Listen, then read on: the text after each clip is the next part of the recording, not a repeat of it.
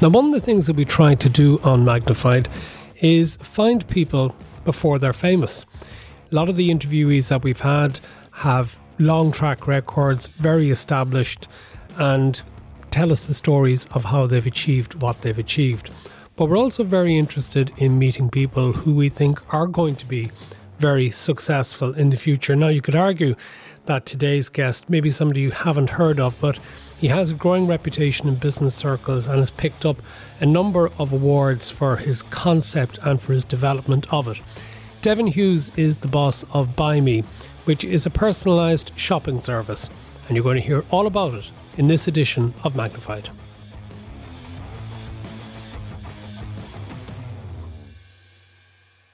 Devon Hughes, thank you very much for joining me here at my kitchen table for the latest of the Magnified podcasts.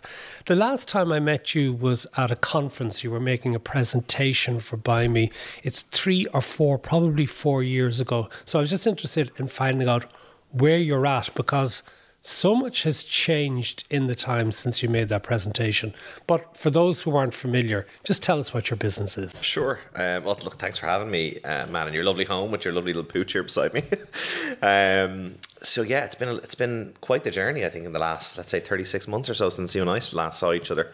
So for anyone who doesn't know, Buymie is today Ireland's largest same-day grocery commerce platform. We allow users to order grocery and household items from large enterprise retailers like Dunnes Stores and Lidl and Asda and Co-op in the UK, and have their items delivered store to door in as little as an hour by their very own personal shopper. Okay, that's a nice, simple, succinct way of actually describing it. How big is the business? Well, a lot bigger since the last time you and I saw each other.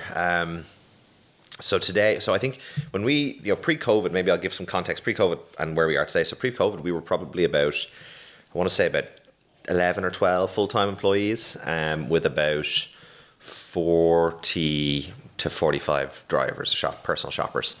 And today we are 68 full-time employees across 3 countries with over 350 active shoppers working on the network across 6 cities.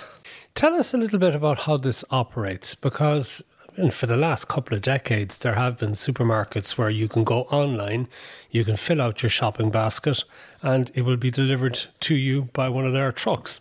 So what makes you different? So the way we've approached the concept of last mile, and I think the concept of e-commerce, is probably what sets us apart. And it's kind of what brought me into this sector in the first place. You're right. For the best part of the last 30 years, we've had the online grocery delivery since kind of the onset of the dot-com era in the early noughties. But that industry, for the best part, has been heavily loss-making for a very long time. And in fact, in 2014, when I first stumbled upon this sector and this vertical, because I'm not originally from grocery, I read an article from the Grocer magazine that said the online grocery market was worth £9 billion, total online spend across Ireland and the UK, and it was losing £300 million a year. There was the aggregate losses of all of the retailers combined trying to service this channel. And, for the last 30 years, the model for traditional online grocery has been vans and warehouses, large, expensive fulfillment centres like the Ocado CFCs, which people have probably seen in various news bits and pieces. They cost upwards of £100 million to build. Then they have to have a fully dedicated fleet, fixed employee base, and a whole lot that goes with it. We're the largest same-day grocery commerce platform in the country. We own no vans. We hold no stock. We have no warehouses. We sit on top of the existing infrastructure, i.e. grocery stores. And we turn those grocery stores into distribution centres, and we sweat those assets harder. So it's far less CapEx. In fact, a fraction of the CapEx required to get a business like us up and running versus traditional e-commerce.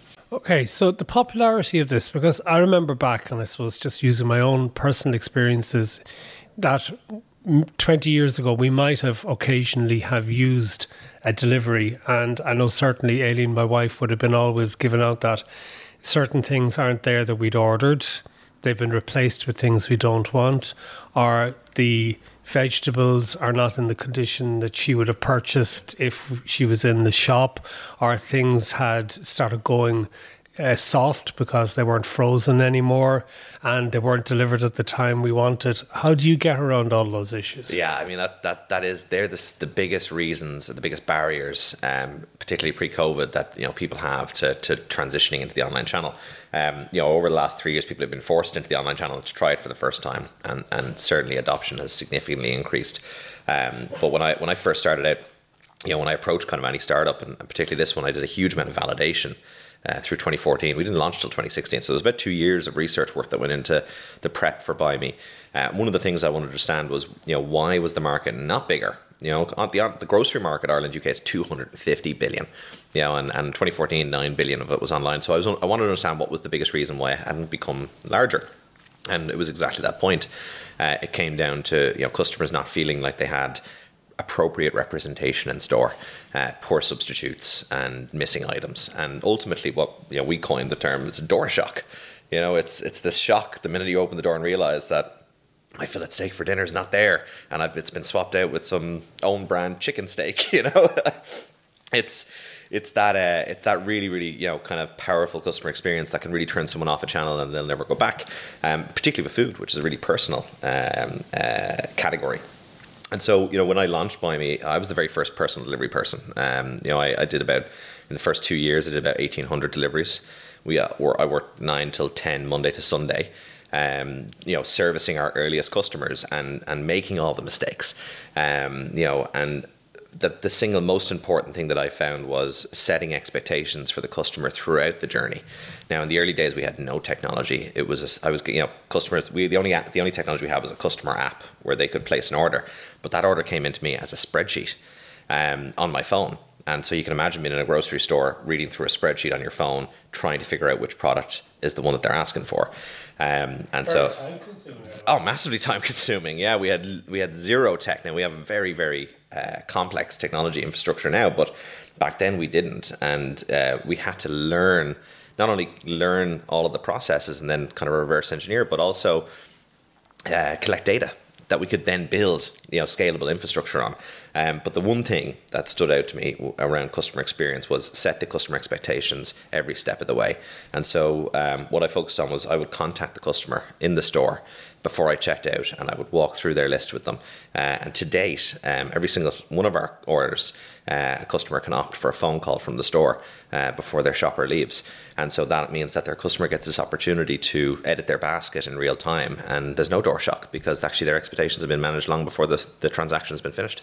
Okay, but I'm just thinking through this as to how it works and how you can make it profitable as a service for you to offer, in that you get your order, you go to the supermarket, you fill out the order, you then have to take the bags packed back to your car or bike, depending on the size of the order, and you then have to get to the location and hope that the person is in to accept the order, particularly in an apartment block.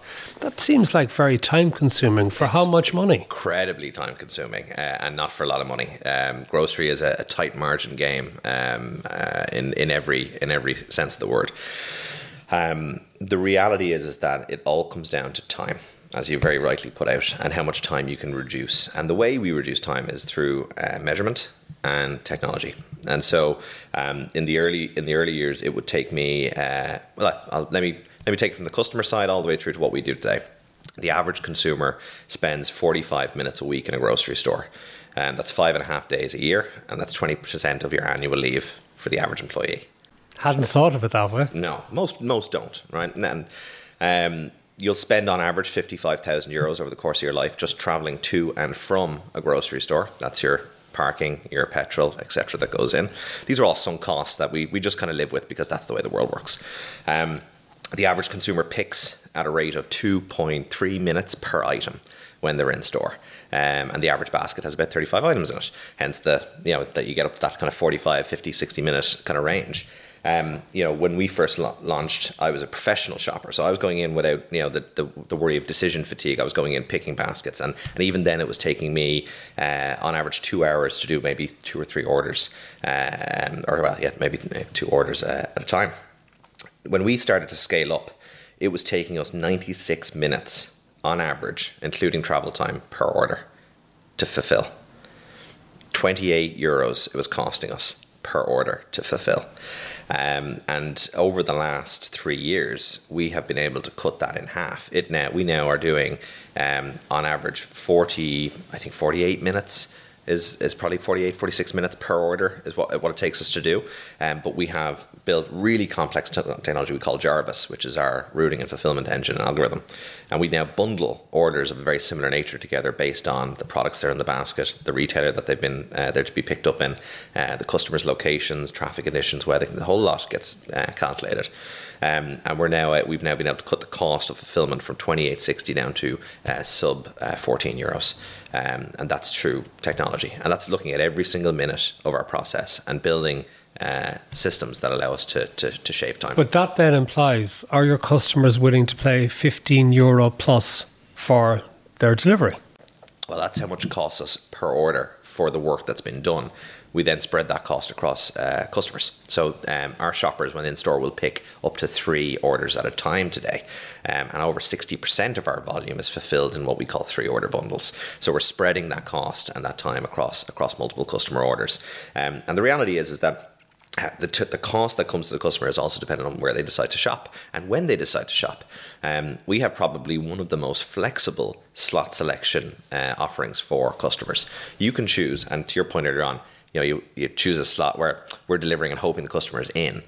We deliver primarily within a 60-minute window, where traditional e-commerce delivers within a 2-hour window. We have the option for a customer to choose a 60-minute window where their food will be delivered within that time frame. So you're not kind of waiting around. You're able to make more of your day. But we also recently launched a new offering for customers because through qualitative studies we were able to understand that certain customers want certain things, and we released a 4-hour slot, which would surprise you, right? It surprised me, certainly did. And we were able to drop the cost of that by €1, because actually the more time that we have, the more time Jarvis has to bundle more effectively and remove kilometers from the process, remove time from the process, and we can drop that cost to the consumer. We also launched Buymie Plus, which is similar to a subscription model like Prime, and that allows customers to get free delivery, unlimited, on baskets over €40. So they can have as many deliveries they want a month on over €40. And now, nearly 40% of our business and 25% of our user base is through our membership. Their baskets are bigger, their frequency is bigger. And so that lends itself really well to driving down that cost. Okay, there's a lot to unbundle in all of that. But still, how much does it actually cost on average for a person either to be a member or to actually have their shopping delivered to them? So for membership, it costs $79.95 for an annual membership, or $9.95 per month. For delivery, it costs $4.99 for a 4-hour slot, or $5.99 for a 60-minute slot. There's then also a platform fee, and that varies depending on the retailer you shop in. That can range anywhere from 5% to 13%. We are, in a high inflation environment at present, and particularly food prices are becoming more expensive for people. But from the sounds of this isn't aimed at the budget shopper, is it? This is for more affluent people. Not necessarily, Matt. So if again, going back to that time spent, if you're earning over €15 an hour, then you probably shouldn't be doing your own grocery shopping, because your time is worth more than that. If you take into account, Ireland has the highest dependency on cars in Europe. And right now, we're not just in an economic crisis, we're in an energy crisis, we're in a fuel crisis. Getting into your car has become significantly more expensive. And then you think about just the pure customer pattern, that 45 minutes a week that's spent in a store. Impulse purchasing is a big part of how basket inflation starts to happen in your shopping. What we're finding is that more and more people, not just for save on fuel, but actually to get more control over their list and their shopping habits, they're actually moving into the online channel to be able to control their spend a little bit more. So how then do the retailers deal with that, given that they like people making those impulse purchases, which is why, for example, when you reach the till, you have all the chocolate bars and all the other goodies that they actually try and get you as a last minute purchase. Yeah. And that is a strategy for the in-store shopper. But for retailers, the big focus is omnichannel. And actually what's been proven over the last 10 years or so is that an omnichannel customer is 20% more valuable than just a single channel in-store customer. And it sounds a bit strange. Just explain omnichannel. So omnichannel is having multiple channels in which a customer can access your brand and offering. So if you're just an in-store brick and mortar retailer, you're a single channel. That's the only way they can access it. If you have an online channel, you have more than one way that a customer can access that offering. And what's really important, when we launched our very first partnership in Ireland, one of the big questions that we had to solve for was incrementality. You know, because our retail partners contribute, they lean in, they invest, they give us a revenue share that allows us to reduce the cost for the customer. And so a retailer has to be able to justify that this is a valuable investment and that ultimately it's not going to be margin dilutive. And what we found was that the vast majority of volume that comes through is incremental for two reasons. When customers shop through the online channel, their basket is 3.5 times larger on average than an in-store basket. And they frequent the brand more often. So it means that they have more access, more convenient access to their favorite brands. It means they'll be shopping in that brand more often and they won't end up going to other retail brands. So the supermarkets have bought into us, because wasn't there one that tried to injunct you originally from actually going into the supermarkets and picking up baskets for people? The heady days of 2016. Yeah, that is true. The way I've thought, like, we kind of found ourselves as accidental disruptors. I launched in 2016. Within 5 weeks, I got our first cease and desist letter from a retailer, kind of threatened to shut us down. And, you know, they had their reasons. And, you know, we had been very open and transparent with, and we always have been with the industry. And I think that's a big part of how we've managed to get to where we are today, is we've managed to build trust with the industry at large by sharing our knowledge, our insights and learnings. At that stage, I was doing deliveries. Like I said, I just quit my job in Salesforce, actually, where I was working previously, and I was out there doing deliveries, bright-eyed and bushy-tailed, ready to build this business. And we got a legal letter in the door telling us to shut down, which was really challenging because, you know, obviously retailers are who we've built this for. They're the stakeholder that we're trying to solve the problem for, not to mention the consumer, but the retailer is the one bearing all that loss currently in the channel. So it was disappointing that we found that. But, you know, when I look back, you know, we really leveraged that. We turned that into a story of disruption, and that became a kind of a big part of our narrative. But you didn't come out of being a tech company as such. You've developed as a tech company since. We always knew we were going to be a technology company. So, you know, my background's not technology or grocery. In fact, actually, my early part of my career was spent in the energy sector. So I worked with large retailers, manufacturers, to hedge and trade gas, electricity contracts. It's primarily a financial exercise.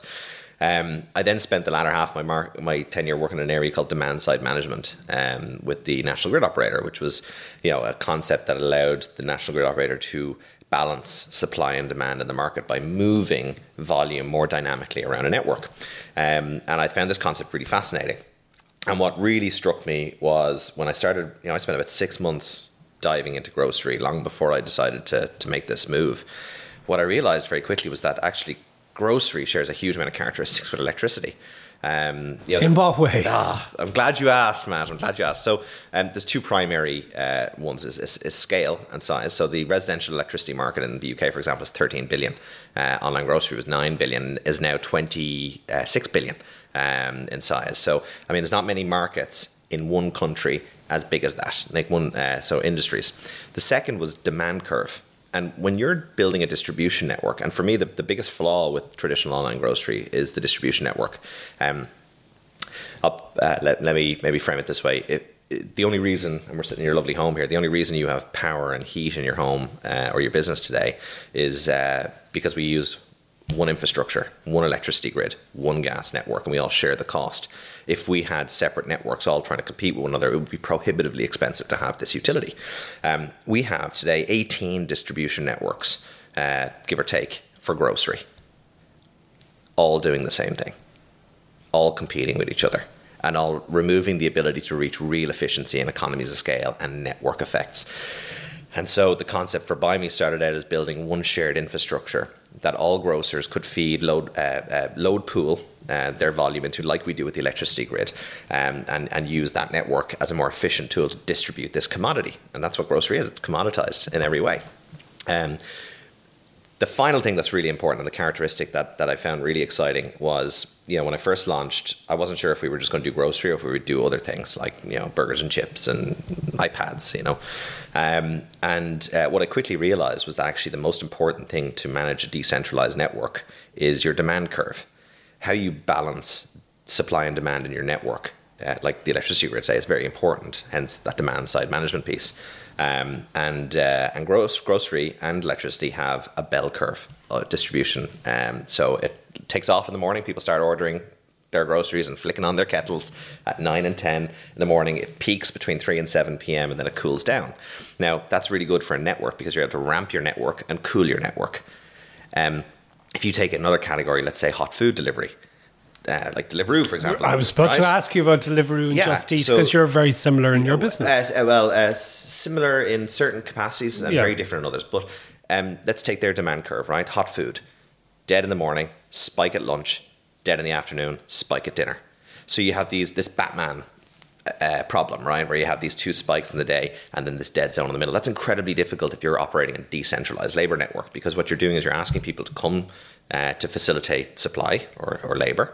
And then once the peak is over, you're asking them to go away for 4 hours and then come back in the evening time. It's very disruptive and doesn't really work at a human level for labor. And so that's where a lot of friction has come within the gig economy, which was essentially built in its very earliest form around hot food as a category because of its high frequency and distribution nature. But actually grocery is a much better category to manage decentralized networks because of that bell curve. And so they're the elements that Guy got really excited about. Well, as I just said to you, I do see an enormous amount of similarities with Deliveroo, Just Eat, such as, people picking up food ordered online from a restaurant and delivering it to houses. But you say you're very different. In what way? Very different. I mean, it's as different as comparing a restaurant to a grocery store. So, I mean, think about let's think about the shoppers, right? The people doing the labor. Very different experience. If you're hot food, you're either on a motorbike or a bicycle. You're exposed to weather conditions. You're racing in and out of cars. High level, there's a much more kind of risk level attached to that type of work, and you're only doing A to B. You're picking up a package, delivering a package. Our personal shopper spends more than 50% of their time in a grocery store being a personal shopper, communicating with the customer over the phone, picking the items out, checking out, etc. Our average bundle has 120 plus items, which means we don't use mopeds and bicycles. So all of our shoppers are in cars, not exposed to the weather. And then we're delivering in really tight zones because actually we've got much bigger baskets. And so the actual margin is better. The unit economics are easier because you're dealing with larger baskets. Our average order value is 3 to 4 times larger than an average delivery order. And so that helps itself cover the labor cost, because Deliveroo's labor cost and my labor cost is identical. But I have a bigger AOV and therefore I have better economics to play around with and make sure that our shoppers are able to earn well. How are your labor costs identical? Because it would strike me that the workers that you have who are doing the personal shopping spend more time on a particular order. They then have to use their own car, which is more expensive to actually go and deliver. So how are they recompensed? Are they on a per job basis, a per hour basis? Well, if you think about when I say labor is the same, the compensation might be structured different, but people need to earn a certain livable wage on an hourly basis, right? So we all have the same target at an hourly level to get to. How much volume is put through that hour can dictate how you structure it and whether that's easier or more difficult. So when I say we have the same challenge in terms of providing cost, it's that hourly wage that we need our contractors to be able to get to. So in that sense, because that's a big part of it. You're right, our shoppers have their cars and stuff, but again, because they're spending more time in a grocery store and they're not an Uber driver, which you spend your full time in your car. They're actually spending 50% of their time or more in a grocery store not driving. And when they are driving, they're driving in very tight, densely populated zones because grocery is ubiquitous. It's everywhere and everyone needs it. These are the reasons why the category lends itself really well to this model. And so they're kind of, I think the core differences, I know we started off on why is electricity and grocery the same, but they're the elements that I got super excited about back in 2014, 2015, to kind of go in this direction. Yeah, but just before, I want to go back a little bit more about you and your motivation, but just explain a little bit more in relation to the workers that you get as the personal shoppers. And they're not full-time employees, they're gig economy type workers, are they? Contractors, yeah. Picking their own hours. Correct. Well, how difficult, easy is it to find the people who will provide the level of service that you have actually explained? Yeah, I would not say it's easy, but we have been able to scale very effectively. And the way we've approached it is very much the same way we think about customers. It's about creating a good acquisition funnel and strategy to identify the right people to participate in the platform in that way. One of the things that's lent itself to us, I think, is that this type of work appeals to quite a broad demographic. And so I'll break out maybe our shopper network for you. We have 18 different nationalities. We have age ranges from 18 to 62. And that is the kind of broad range of people that are attracted by the type of work. The average number of hours on a weekly basis is in the region of 25 to 27 and a half hours. So it's very much a part-time work. And the majority of the shoppers have a second job, either in the retail industry or in the services industry or are semi-retired. And so that is the type of demographic that we're open to and that we work with. And so that gives us quite a broad range, and that helps find good people in that mix. What are they earning? On average, a shopper earns about $12.81 an hour, I think, at the moment, including tips. And again, this isn't just a courier job A to B. You're connecting with customers. 28% of our orders get tipped out. The average tip is €5, and that means that the average shopper is earning an extra euro per hour just from the tips and the quality of service that they provide. So there's a really great incentive for them to really lean into that and have accountability. Devon, but I'm also interested in, though, is you say the background that you had in demand management and energy and whatever. What motivated you to actually go and form a business? Well, Buymie's my fifth business. I've had 4 spectacular little failures before this and no one's ever heard of. Doing what sort of things? Oh, man, everything and anything. I started my first business with a very good friend of mine, Gareth Flower, in 2011, importing electric golf trolleys from China. We thought we saw a gap in the market for a reasonably priced golf trolley, and we decided to drum up €28,000 and bought 182 golf trolleys in a 40-foot container and shipped them over from China. That sounds like a very good idea. In our final year of college. Well, it would be if you didn't do it in the middle of a recession where golf clubs were coming under a little bit of pressure.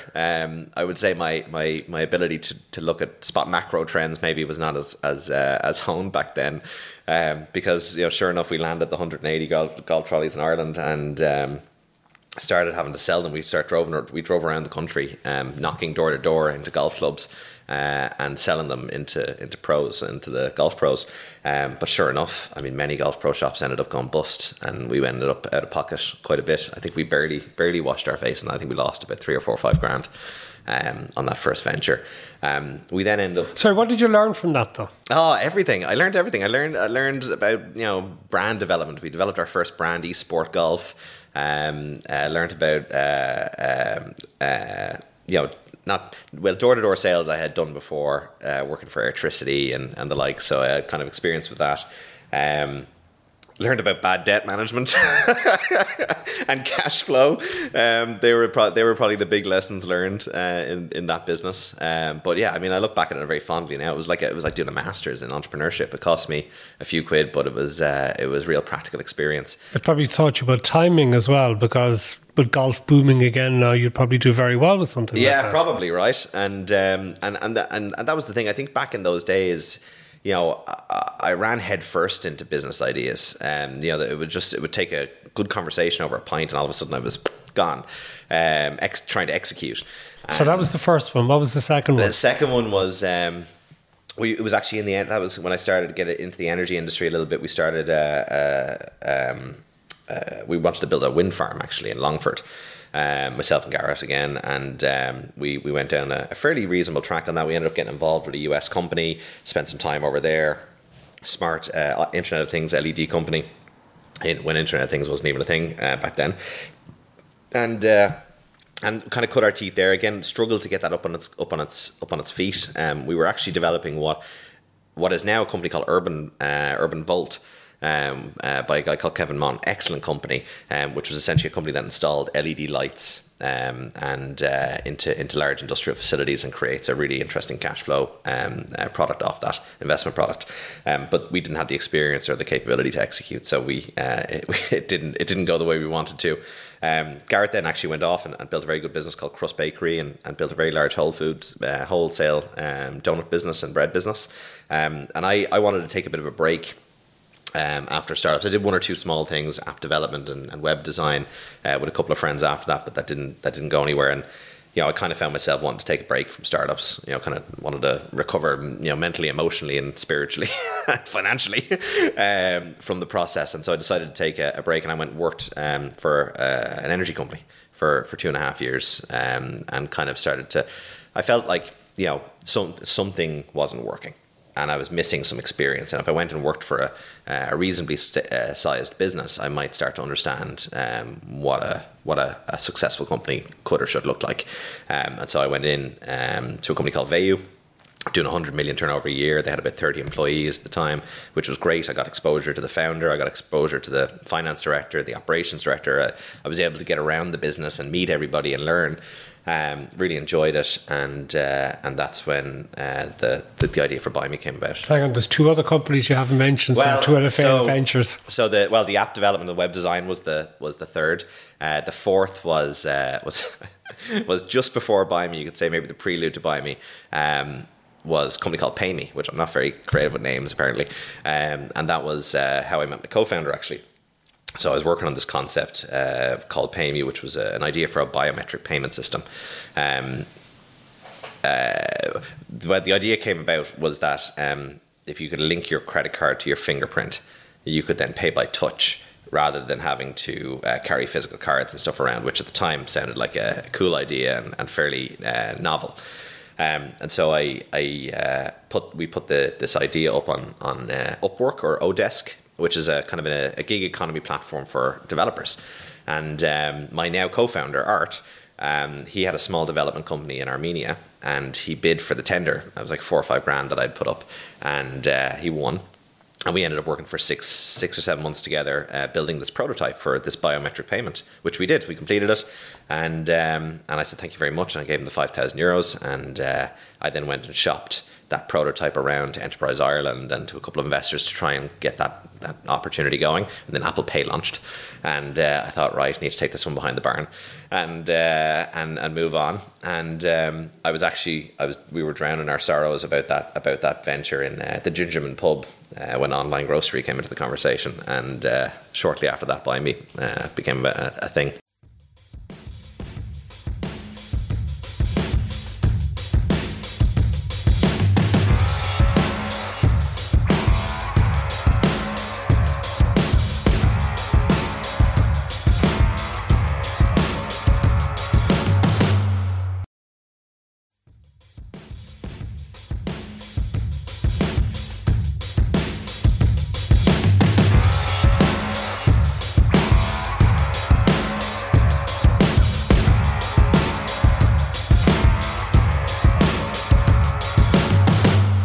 Well, actually, if you had that issue that Apple Pay comes along and effectively by the scale of Apple blitz your idea out of it, I mean, how worried would you be that something like Buymie is similarly going to be done by an Amazon? Like, you've used Amazon Prime as an example earlier, that, you know, they will move into this area as well, particularly as they've shown in the United States by buying Whole Foods, that they are interested in food and grocery area. Ahead. And actually, the Amazon Whole Foods deal changed our entire future. So in June 2017, I ran out of cash with Buymie. I had raised €100,000 before. So, little prelude, I quit the energy markets at the end of 2014 after I got comfortable that this was going to be a thing. We realized it was going to be a technology company, to your question earlier on, and I went to work for Salesforce for a year to figure out what a platform technology company looked like. And so you're probably seeing that, like, I have a bit of a trend of kind of going specifically to work for somewhere to learn about something before I do the next thing. So so I did a year to the week in Salesforce, joined in February 2015, quit in February 2016, my master's in platform. And during that time, built the prototype for Buymie and raised €100,000 of pre-seed capital from Enterprise Ireland, one investor and some friends and family.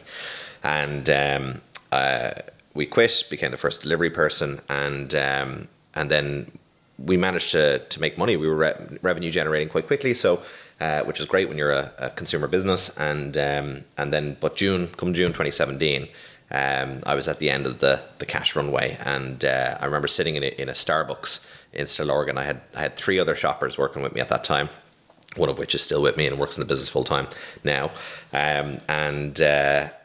I paid the last bit of salaries, and I had €1,200 left in the account. And I spent the whole day sitting in that Starbucks waiting for an investment from Unilever, which had been just agreed, just in time.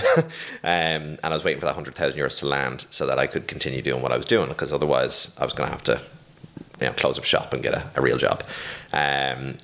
Sure enough, half four that day, the 100K landed, and that gave us enough time to keep going. 6 months after that day, Amazon bought Whole Foods, and that changed the whole landscape for us, because remember what you said earlier on was that retailers obviously didn't get what we were trying to do in the early part. They thought we were disruptive, they thought we were competitive, they thought we were just, yeah, not for them. When Amazon bought Whole Foods, that changed the expectations of every single grocer in the world. The stock price of every major grocery retailer in the UK even nosedived off the announcement of that deal, because actually what people realized was that online grocery wasn't going to be what it was today. It was going to be something very different, because now the largest e-commerce digital technology company in the Western world had just entered the category. And so that created a real moment in time. And a bunch of things happened very quickly after that. A business like us called Shipt in the US was bought by Target as a direct active to compete with Amazon going into Whole Foods. Target acquired Shipt for $550 million. Lidl had a small operation in the US, was partnered with Shipt, and that partnership was working really well for them in the US. They then approached us in Europe as, you know, one of the few players in Europe doing this same technology play. And they approached us and said, this model works really well for us in the US. Would you be interested in a partnership? And so that allowed us to establish our first enterprise partnership off the back of it. But I pegged the Amazon Whole Foods deal as a catalyzing event for us, which made retailers think about what their strategy was going to be going forward. But then, Devon, is it possible that you actually haven't scaled up enough in the time since, that you're actually too small compared to what you should be? That's a great question, and one I probably get posed quite a bit by shareholders and investors. I mean, look, the reality is that, you know, you're scaling a consumer business out of Ireland is incredibly challenging. There's very few. In fact, I would say probably we're one of the better known consumer businesses to come out of Ireland in the past, you know, 5 years, maybe a decade. We're a small market, and so that creates challenges of its own. It's easy to scale but it's easier to scale a consumer business in a large market, say China, the US, and even the UK. You say the European Union, yeah. Even though there's multiple languages. The European Union is a little bit harder because multiple languages, multiple legislative territories. What is better about the likes of China, even Russia, or the US and the UK is that you have one big territory, relatively stable, similar or homogenous legislation environment, and so that makes certain things easier. So I mean, to your question, could we be bigger? Should we be bigger? I mean, you know, we've scaled our revenue 6,900% in the last 3 years. You know, we've raised 18 million to date, and you know, we've launched internationally, and we're you know, looking to scale even more, but. You know, it's challenging out there. And now facing into the market that we're in, it's also headwinds that we need to deal with. Yeah, and since people started going back to their more normal day-to-day lives since COVID, have people returned to shopping, despite all the things you said about the time management issues of it, that actually there are people who like getting out of their house and going and doing these things? And if they are more concerned about the cost of food going up and their budgets are being stretched, I mean, is that not going to be a challenge for you to develop this business? I think there's a variety of different ways you need to think about it. It's really not black and white, because there's so many different avenues and options for customers. So maybe to put some numbers to it, which I think is always helpful. Pre-COVID, online grocery penetration in Ireland was 2% maybe, best 2.5%. And in the UK, it was in the region of 7%. Peak COVID, online spend reached north of 15% in the Irish market. So that's how much of the market all of a sudden adopted online for the first time.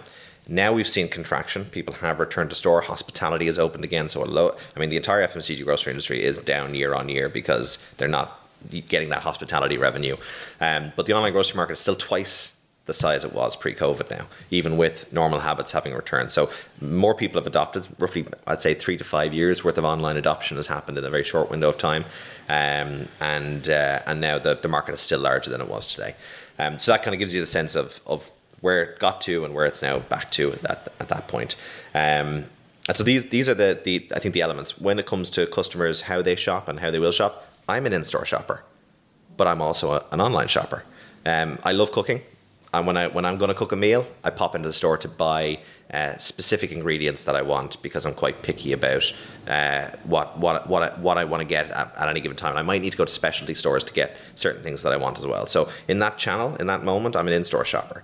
Vast majority of our spend is through online for our toilet paper, our shop, our washing up liquids, the kind of the non-consequential, more commoditized items that we would use go through our online channel. You mentioned that you've raised 18 million euro to date from a wide variety of shareholders.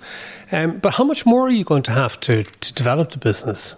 And are you going to end up sort of being consistently diluted from your ownership position? I mean, ownership is one aspect of, I think, being an entrepreneur, and also then depending on the business that you're raising, your funding strategy is going to be shaped that by the type of business that you're raising, and ownership is very subjective. I mean, if you've 1% of $1 billion company and 100% of $1 million company, I don't think you're going to complain too much, right? So, for me, ownership is a matter of where the business is at any given time, and what are the resources that we need to execute on the goals that we have, and so in that instance, I think about it that way. Different businesses will have different funding strategies. The big focus for us, and I explained to you earlier on, it was costing us. We were doing 96 minutes per order, costing us 28 euros an order.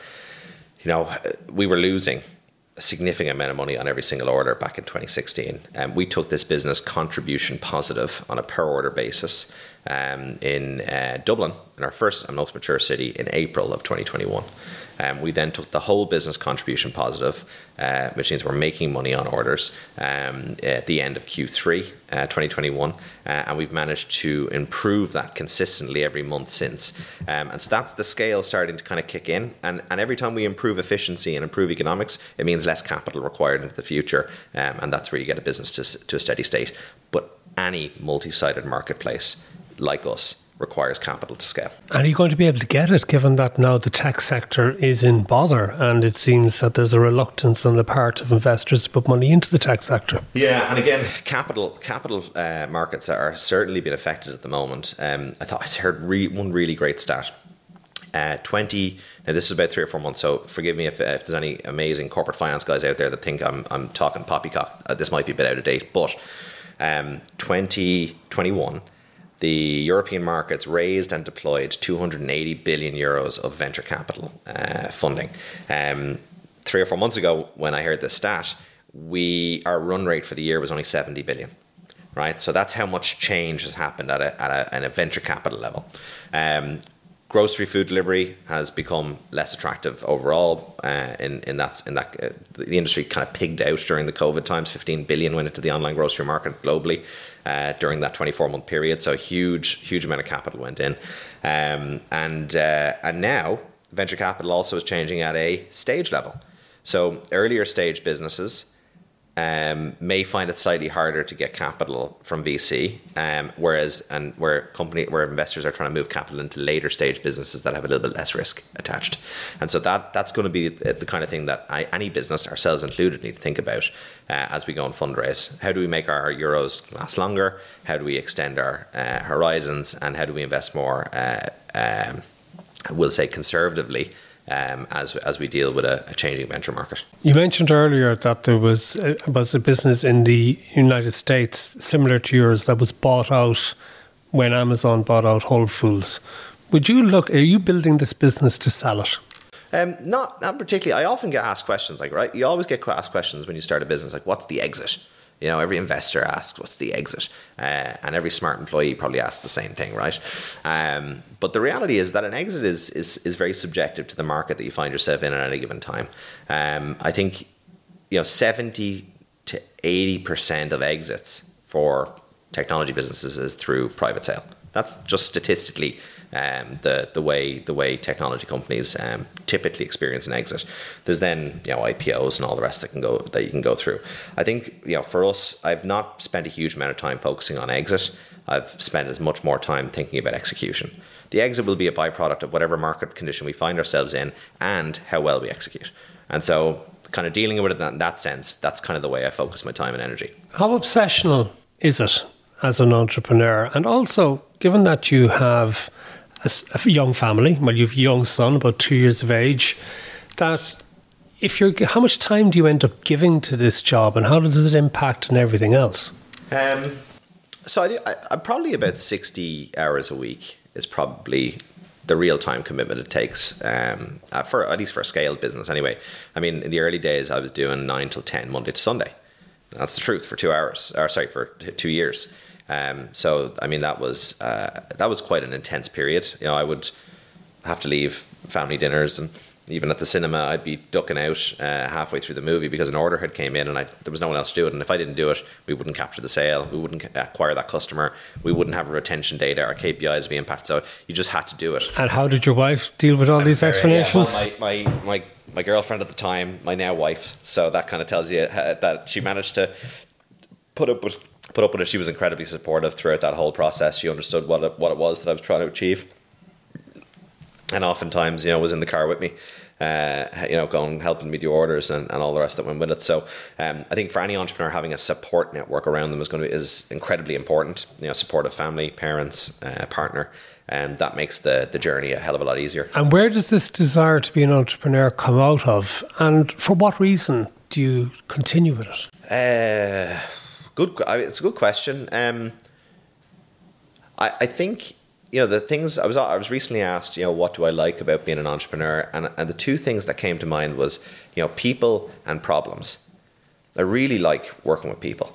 And to be a really great entrepreneur, you need to be good at working with people, and you need people, right? You need customers, you need suppliers, you need staff, you need investors. It's all around people. And I enjoy spending time with people and connecting at a human level. And then I really like complex problems. That's probably the part that I really got hooked on, the obsession, if you will, was around this 9 billion market losing 300 million pounds a year. That sounds like a big, big problem. And I've spent 7 years now trying to solve that problem. Because you could probably do that working within a company. Working within a company, be it... Sorry, that's somebody else owns. When you're working within a company, you're beholden to the strategy dictated by the owners of that business. And so I don't think I could have ever built this solution within a grocery business. I had to be outside the industry. I had to be somewhat removed to be able to do things that perhaps was seen as not the done thing. We really broke everything apart, reverse engineered it, and put it back together in a very different way. And I don't think when you're in the fishbowl, it's very hard to have a perspective or a vantage point that allows you to think about how something might work differently. Although there does come a time, presumably, even in Buymie, where you have your investors and directors on your board who are telling you to focus in a particular way. Correct. And that comes down to the people. And I think, for any great entrepreneur, the board you build... the team you build around you, you want people that are going to challenge your perspective, urge you to consider alternative options at any given time. And it's your job as the founder, the CEO, the entrepreneur, whatever title you want to put to it, it's your job to... you're kind of like a glorified analyst, right? Your job is to collect as much market intelligence and information as possible, be it from the people around you and from the people outside your organization. And then you need to distill that information down and develop a strategy that's going to be effective off the back of that. And that means collecting input and hearing the advice, opinions, and thoughts of others, but not necessarily taking everything as gospel. Okay, and somebody like Eamon Quinn has been essential to you in that. Is it Fergal Quinn's son? Yeah, I met Eamon in 20... A lot of people think that there was some sort of a family friend connection with Eamon. I met Eamon at a conference. I took a day off in 2017 doing deliveries, turned off all our slots to go to Futurescope because I needed to stop doing deliveries to find investors. I had to split my time. And so I took a day, went to Futurescope, and a friend of mine, a guy called Richie Donlan, who was doing the videography for Futurescope, I said to him, I need to find investors. I only have this day off, and you know, I need to make the most of it. And he said, there's Eamon Quinn from Dragon's Den. You know, his family ran Super Quinn. He'd be a perfect investor. Come on, I'll introduce you. I was like, wow, you know Eamon Quinn? He was like, no, but I have a camera, and everyone wants to talk to the guy with the camera. So he brought me over, and he says, Eamon, I just need to get a shot of you, talking. Here's Devon. Devon's actually working on something really interesting. I think it's right up your alley. I'll just be over here, and I'll be back in a minute. And I had this 30-second elevator pitch opportunity with Eamon. And I explained to him what I was trying to do. And I have this rule, you know, if I'm going to pitch someone, I give them a very clear sense of how much time I'm going to take, 30 seconds. And I stick to that 30 seconds and I don't bend their ear. I give them an out and an exit. And at the end of the 30 seconds, I say, but I'd love to tell you more about this another time if you'd be interested. But where did this all come from? Does this come back from school or college, or is this the way things were at home? I don't know. My mum is very entrepreneurial, but not an entrepreneur. She's had little side gigs. She had a great little birthday and wedding cake business running out of our kitchen for a couple of years. My dad was a commercial director, didn't own his own business, but I grew up listening to him make business calls in the car in the morning on my way to school. They were very encouraging me in the early years to get out and make a few quid. You know, I'd take the lawnmower and I'd be doing the lawns around the estate and knocking on doors, which is probably where I got comfortable, knocking on doors. And so I think that all those little things probably helped. And then, I met some really interesting people early in my life. Gareth Flower is a perfect example. Me and him met in university, our final year. We started a little...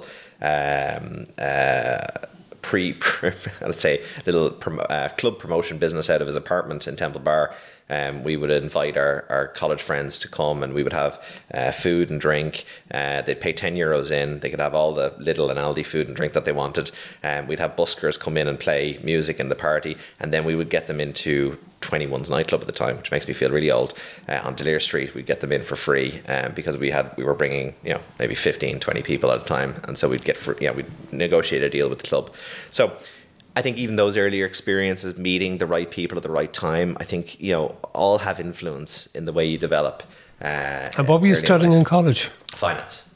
Okay. I didn't know what I wanted to do after my Leaving Cert. And I had already started to get excited about the idea of maybe starting a business in sixth year, but I had no idea what industry, I had no idea what type of business. But I figured that if I did finance in university, that would probably be a decent foundation that I could bring to anything. So you don't have any tech training as such? No, not formal. I mean, everything, probably the vast majority of technology that I've had has been through trial and error and practical work with Buymie. Well, let's finish this off. I mean, where do you see Buymie being in 3 and 5 years' time? I see Buymie as continuing to provide massive value to the brick and mortar retail market in Ireland. I think, we're already the largest same-day grocery commerce platform, and I think we're going to continue to expand. We've recently announced an exciting partnership with Woody's, which is our first non-food category. We enter that very mindfully. Grocery is our core, and everything we've built, all of our technology has been built around that category. It's complex, it's nuanced, and you need to be very focused. We think the home DIY category complements our customer mission very well, and we think Woody's is a tremendous retailer, and we're very excited to work with them. And what we've built there is actually a very different type of solution. We've allowed them to launch their own app, the Woody's app, on the Buymie platform. So it's an enterprise capability that we've now launched, and Woody's will have its own app, which will launch in the next week or two. And they'll have their own app for customers to download and order from. But it'll be the Buymie infrastructure, the Buymie shopper network and the Buymie algorithms that sit underneath that business and facilitate it. And I think that starts a very exciting conversation for us into the future as to, how could our platform be applied at an enterprise level to many other retailers with specific categories that could complement the overall architecture of our network and our platform. And remember, that demand curve is really important in the grand mix of things. So if we are to explore other categories, we'll be doing it in a very, very thoughtful and methodical way. And it'll be something that we think adds value to the overall network and ultimately will add value to the customer experience and our retail experience. So 3 to 5 years' time, how big will you be? Good question. I don't know is the answer. We've been dealing with a huge amount of, if you'd asked me that question in 2019, I never would have said we'd be necessarily the size we are today. I mean, in the space of time, we've dealt with a lot of volatility. I think we've done a bloody good job of it. I think we're on track to build a really exciting business over the next few years. And yeah, I'm going to be taking each day as it comes. I'm going to watch with great interest. Thank you very much, Devon, for being with us. Appreciate it.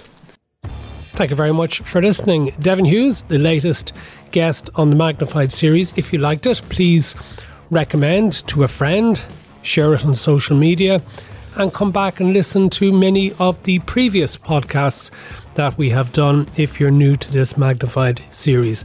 There's lots of people there and there will be many more to come. Achievers, successful people telling their stories. But for now, from me, Matt Cooper, thank you for joining us.